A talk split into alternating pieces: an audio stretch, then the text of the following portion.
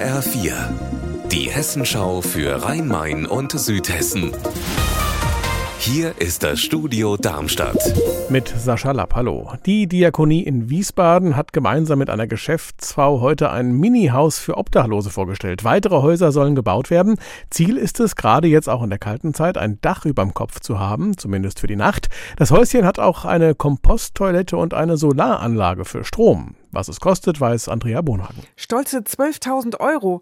Drinnen hat sich das richtig behaglich angefühlt. Bettina Weiler hatte die Idee. Sie hat mir auch die Toilette gezeigt. Ein kleiner schwarzer Kasten, den man unten rausziehen kann, mit Sägespänen und Auffangkanister zum Entleeren. Das braucht Disziplin und Betreuung. Die kann die Diakonie bieten.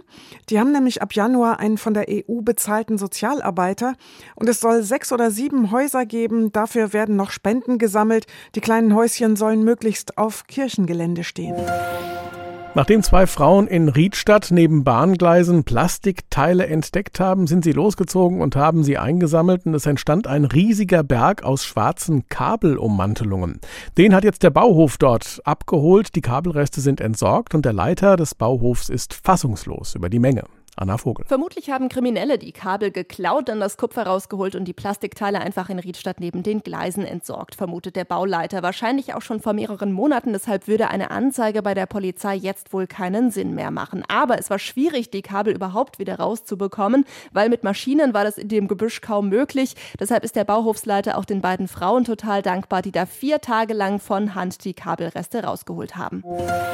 Die Rotscheitel-Mangaben im Frankfurter Zoo haben Nachwuchs. Das teilt eine Sprecherin heute mit. Die zu den Meerkatzenartigen gehörende Affenart gilt als bedroht. Sie stammt aus Westafrika und wird nur selten in Zoos gehalten.